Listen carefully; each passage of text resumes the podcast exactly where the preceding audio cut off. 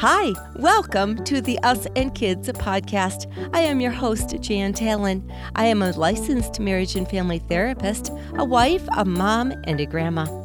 With my own marriage and with my clients, I have worked to help us avoid that pain of divorce and achieve the grand balance of being married forever while we parent together by using the DNA method of communication.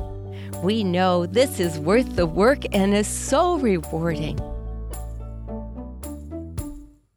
So, first of all, from the DNA method, we are going to need to define our desires or our dreams. And that means today, my dream or my desire is to be emotionally connected with my family and with other people in very kind ways. What is my N, my necessary skill? Today is going to be empathy. And the A is how are we going to apply it? Empathy, yes, for anyone in our family. So let's just move a little bit farther along now and think first of all, what do we mean by the word empathy? I know it gets kicked around an awful lot. And so let's just sort of narrow down some definition so that we know what we're talking about. It's one of the first keys in knowing what your dreams or your desires are is to have them specific enough so that everybody can get on the same page. And empathy is the ability to feel or imagine, experience another person's emotions. So often I think of empathy when it's just affective empathy is if you are scared, then I'm scared with you. I feel you're scared. Okay. If you are super sad, I'm going to feel super sad with you. Now, sometimes in my mind, I call this sympathy. Other people will call this affective empathy. When we add on to empathy an ability to think about another person's perspective.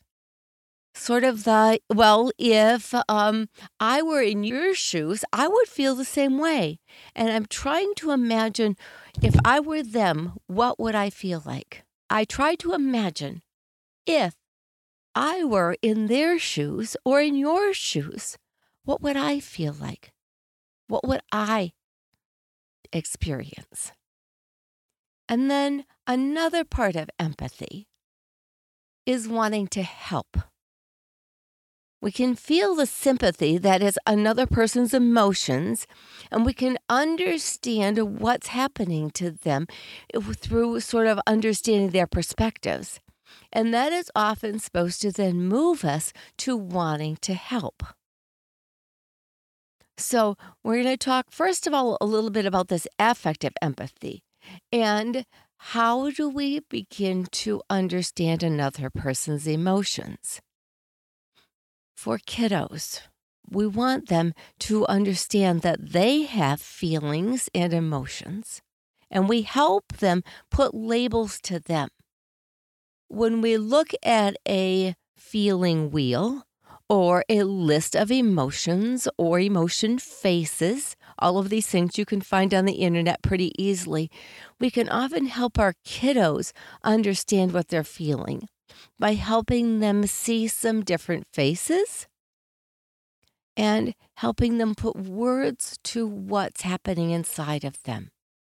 I'm so scared would mean that I'm worried something bad is going to happen. I'm so confused might mean that I don't know what to think. I can't decide. There's too much noise. You told me to do this and this and this. I don't know which one to do. That would be confused. I feel so sad is I just want to cry. It hurts too much. I'm so sorry. Those might be things that a kiddo might be able to say, and you'll help them put the emotion word with it. They don't come with those definitions in their mind. You need to have them move around. Now, the challenge for you as a parent, even as you are talking with your kids and teaching them, is to not put your emotions on them. Your empathy has to be to see once what are they feeling? Because they might feel scared and you might feel mad. And those are different. So, in your helping your kids understand their emotions so that they can feel empathy and sympathy towards others is to really enter into their world, your kiddos' world, and build their own emotional vocabulary. It'll have some words similar to yours, but it could have words that are just theirs, and you don't feel that emotion very often, but they do. Not all emotions that we learn as kiddos or adults necessarily stay with us. So I feel rage maybe once a year, not very often. But a three year old might know that intensity far more than I do. I have many more emotional regulation skills within my wheelhouse than what a three year old does. Now, I don't want the three year old to continue to feel rage often, but they don't have the emotional capacity necessarily to be able to regulate the incoming emotions, the mixture of emotions that create rage, and be able to tone it down, reason it out, pull forward just the ones that we need, and sort of let the other ones fade in the distance. They don't have that ability. And so they might actually feel really, really angry. It might be scary to you. You're going to calm down your scared and help them sort through some of those different emotions. If I'm sad and I'm hungry and I'm too tired and I feel cornered and nobody's listening to me and I don't feel important, all of those things can mix together to feel rage you're going to enter into their world of all of those things mixed together and understand for them, when they don't have the skills to pull some of those emotions down and some of those fears, they're going to move into what looks like a temper tantrum, when really it's just a collision of massive amounts of emotions. Your empathy towards that is going to be the key in helping them settle down their temper, temper tantrums. Not your sternness is going to be your empathy in entering into their world and just speaking some to them. Their brain is disconnected when they're in a temper tantrum. As you just start to speak some of those emotions, what are you scared about? How can I help you? Okay. Is this too loud for you? Okay, they're saying something about they don't want to go, they don't want to go. And they can say, uh, maybe you would say, I know it's time to just stay home. I can feel it too. We have to go get your brother from soccer. And they're not going to understand your logic, but they're going to understand and feel a little more calmed down when you say, I don't really want to go either. That doesn't mean you're not going to go. It simply means you're going to match their feelings of, I don't want to go. I don't want to be strapped in my car seat. Okay. I don't know. Maybe they get a little car sick. Maybe they're too hungry and they wanted to eat. But I'm going to enter into their world in order to help them move into a calmer space. And that's much of what this affective empathy is, is really entering into what are they feeling. So we're doing this on two parts. I'm one, helping my kiddo learn the emotional words that might go with the feelings that they don't know what they are. And I'm going to use my empathy to enter into their world and to feel what they feel. It builds compassion, and it builds insight for me so that as I imagine what's happening for my little person, I can respond with more kindness and probably more wisdom instead of more fear or more sternness. Now, That other part of empathy has I can reason about another person's perspective. I have to think while I'm looking at my little three year old who wants to throw a tantrum and is working hard to not do it, but you can see the edges are fraying. This isn't good. Put yourself in their shoes. Understand their perspective. This is a key part of building empathy. It moves us a little bit into a place that we would call cognitive empathy. And that is not just the ability to feel someone's feelings, but the ability to understand why they feel what they feel. Now, this is true when I'm talking with my spouse and they feel really deeply about something that I think is nothing. Maybe they feel really distressed that Saturday is going to rain. And we can go, why does it matter so much to you that Saturday is going to rain? And as we listened to their perspective, it was about I was going to go golfing with two friends that were going to be in town I haven't seen for two years, and the rain is going to throw that off. And I'm really distressed about that because I really wanted to see them. The only thing they're coming here for really is to golf on this course. Now, if I listen to my spouse's conversation about that, now I understand his perspective. I'm not a golfer. I don't care.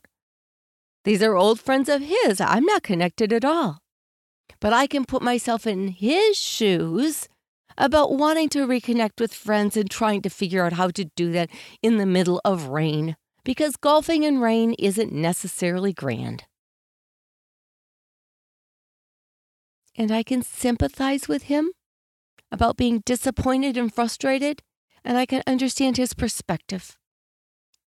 The other part to this cognitive empathy that we add on to the affective empathy is wanting to help. And wanting to help is being able to say, How can I help? This ability to imagine another person's perspective also then helps me identify perhaps what that person needs. So, what might my husband need in terms of wanting to connect with his friends and thinking the only way to do this is golfing? And what if I said, I don't know, is the foiling place open? Could you go do that? It's a funny game that we have in our town. Could you go bowling? Maybe that would work. Could you just go out for dinner? Would that work? You see, I'm trying to just identify what would be helpful. And maybe I would be able to say, you know, they can come over here. I don't care if they're over here. You guys can game down in the basement because now I've entered their emotional world, I've entered his perspective, and now I'm looking for are there ideas? Now, sometimes people say, no, no, no, no, none of that's going to work. None of that's going to work. Then, what the message is from them is that they want to figure it out on their own, and mostly they just wanted to be emotionally matched. They wanted you to understand their perspective. And from there, they feel empowered to problem solve it themselves.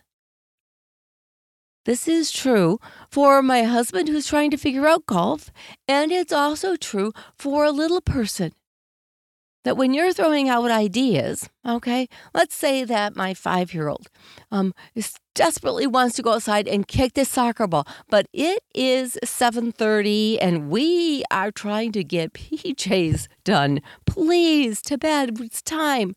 We have to do this. I can be really stern about this, right? No, we're not kicking a soccer ball. No, I don't care. No, you are putting your PJs on. They're right there. Put them on. Well, my little guy, maybe it's my little girl, is kicking her soccer ball around. I can be stern. It's probably not going to be very productive. My other parenting style is going to be to say to my little one, this time I'm going to pick on my daughter, okay? And I'm going to say to my little daughter, hey, What's happening? How come you want to kick the soccer ball right now? I just do. I just do. And we're tired. Okay. I'm going to enter into her world of she's tired. She's not trying to be obstinate. She's tired and she's trying to find a way to unwind. And maybe she's feeling a little angry or a little antsy and angsty inside of her. There's a little extra anxiety. And so she wants to move her body. And kicking a soccer ball might feel really good to her. So that's as I enter into her world. Now I have to decide the parenting place of do we go outside and kick the soccer ball and get her running and laughing so she cheers up, but then all of that running will wake her up and then it'll take longer to go to bed? Or will it take just as long if I say absolutely no to the soccer ball and we fuss and we fight about putting PJs on? And I make her cry instead by being stern. That's another option. I've listened to her emotions, I've entered into that, and now I have to think with both my adult brain and with what my kiddo's perspective is. So I might be able to say, kids are wishy washy, right? Little skittish, so not everything's going to work. But I might say, it sounds to me like you have some extra energy or that you're a little worried about something. And she might be able to respond to that with, Yeah, I just want to kick my soccer ball. And I might say, Could we sing some songs instead? Or do some jumping jacks while you put on your PJs? It would be messy, but it might work. Right? I might be able to say, You get your PJs on and I will race you up the stairs and down. This keeps me from going outside and then having to make the transition back into the house. I keep her in the house but it would give her some room to run out her energy. Maybe her dad's around and I could say, How about three flipovers instead? I don't do flipovers, but dad does. And maybe that would help her. Now, listen, I'm, I'm imagining her perspective, and now I'm wanting to help her get rid of some of that anxiety. And I know for her, sometimes singing works. I often know that running or moving her body works. And I also know that eventually I want her to settle down. I know that if she does flipovers with her dad two or three times, which will make her giggle, that he also will probably pull her in close and hug her and rub her back. And she'll squirm at first, but she will settle down. This is my looking for ways to help her and ways to apply how I use empathy and perspective for her age giving her room to talk about her emotions, giving her room to decide how she wants to settle those out in a way that works for both of us. This is not easy work because I'm tired too. And so, if my husband were to come up behind me and were to rub my shoulders, just walk by and just do a shoulder squeeze for a minute, I know what he's saying is, I see you're tired. Hang in there. I'm getting somewhere with her. He's not going to bounce into this right now and mess it up. He's going to walk by, give my shoulder a squeeze, give me a little wink, and keep on going because he's my backup. He knows my perspective and he wants to help as well. But he is now going to be empathetic in both an affective, emotional connection way and cognitively with knowing perspective and looking for ways to help.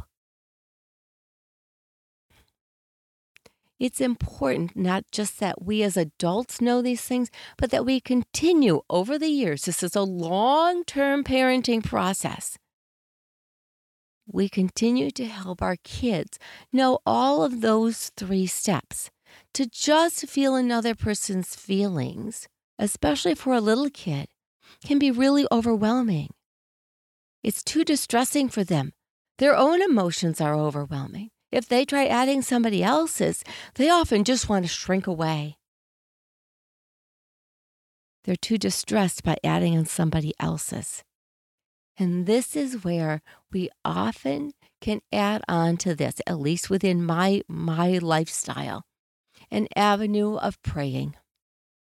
Because if I can pray, Dear Jesus, my friend is really sad. Dear Jesus, I am really sad. Please help me feel calmer. Please be close to my friend and give her comfort. Help her to find her stuffy and be safe.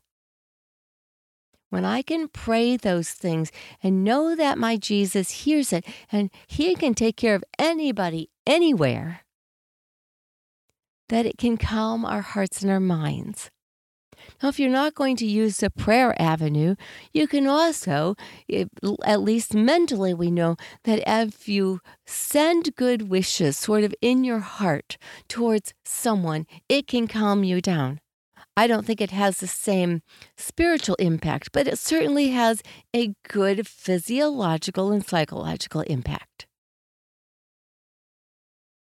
Because absorbing other people's energy their emotions can be very heavy. And we have to also know how to not keep them stored within us unless we move it to prayer or we move it into a meditation space. It's too much to absorb otherwise. And I encourage you to do the self care work of absorbing other people's emotions, knowing what they feel, but then smoothing it out some by understanding their perspectives and then moving it into a place of help. Either helpfulness by praying or helpfulness in action, which may be like bringing somebody cookies, which would be my MO, or it could be helping them by saying, let's go for coffee, or it could be helping by sending them a nice text or a sweet voicemail or a funny little gift thing. Ah, you hear the kindness in it. All of these things, as we demonstrate them to our kids, as we help them talk about it and think about it and learn the language, will slowly build our kids and ours ability to emotionally regulate. Long words. Here we go. Emotional regulation is the ability to manage how much influence our emotions have in our thoughts and then in our actions. So, I often say to my clients, I don't care how big your emotions are, I care whether or not you can think clearly at the same time. So, there was a time quite a while ago where I was standing in the back of my parents' kitchen and I was stirring spaghetti noodles. I have five other siblings. They were all a little bit farther in the kitchen. I could hear them. They were all chatting. And they were chatting about planning my mom's funeral. I'm not usually a stand behind the scenes person, but there I am in the back, and my brother says to me, How come you're not joining in? And I said, Because I have a wedding to pull off in the next week. And then a week after that, I have to help my daughter move to Colorado. And I'm watching my siblings and I'm watching my mom die. I don't know what to feel. I don't know what I am feeling. I have to stand down. So I had mountains of emotions. And I knew I had to emotionally regulate these and verbally regulate them as in, hold it in, Jan, because you don't know what you're talking to right now. You got too much going on. My brother, kindly enough, said to me, Oh, I get it. Stay right there. Anything you want me to say? Ah, right? And I just said, No. However, I have to grieve, Mom, I will do it because I don't know what I would add right now. And he said, Gotcha. He didn't push it, he offered help. I said, Thank you for the concern. Well, that's a big story, at least in my world. But what I want you to hear is that I knew that I had to use my emotional knowledge along with my cognitive knowledge to stay empathetic to what my sibs were experiencing but also to stay empathetic towards myself. Because I was going through a lot. It wasn't their world, it was mine. That was also marrying a child and moving a child. And so I let them move forward. It ended up being fine. It was good that I could communicate some of that to my brother. It was kind of my brother to notice. He was sort of joking with me, but when he heard my response, he very quickly moved into a very gentle space.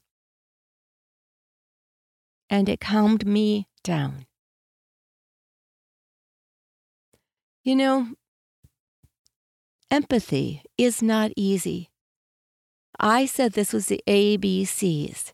It's the affect part, knowing what you're feeling, knowing and understanding what other people are feeling. It's the B part, being able to live in the moment and in that space with other people. And it's the caring part. Caring for other people and what might their needs be, and what would be a reasonable way for me to help them get some of those needs met so that they can calm down, knowing that they are loved and they are cared for, they are not forgotten. This matters within our families. Loneliness creates crazy things. Be sure that your children know they are not forgotten in the busyness of life. Okay, in the chaos of bedtime, scrambling to get out of the house, know, and remind each other, you and your spouse, you and your kids. I see you. I know you. I feel with you. It's a deep way to experience love and to share love, and I encourage you to do that today. You and your family are worth it. Once again, thank you for joining. It's been a pleasure sharing this time with you. If you want to continue to learn more about how to live in this kind of love and have a very, very rewarding family and marriage experience forever and ever, then of course, subscribe to this podcast, sign up for the printable, get on the email list because it will help you each week. Right when you need a little boost, there it will be ready for you.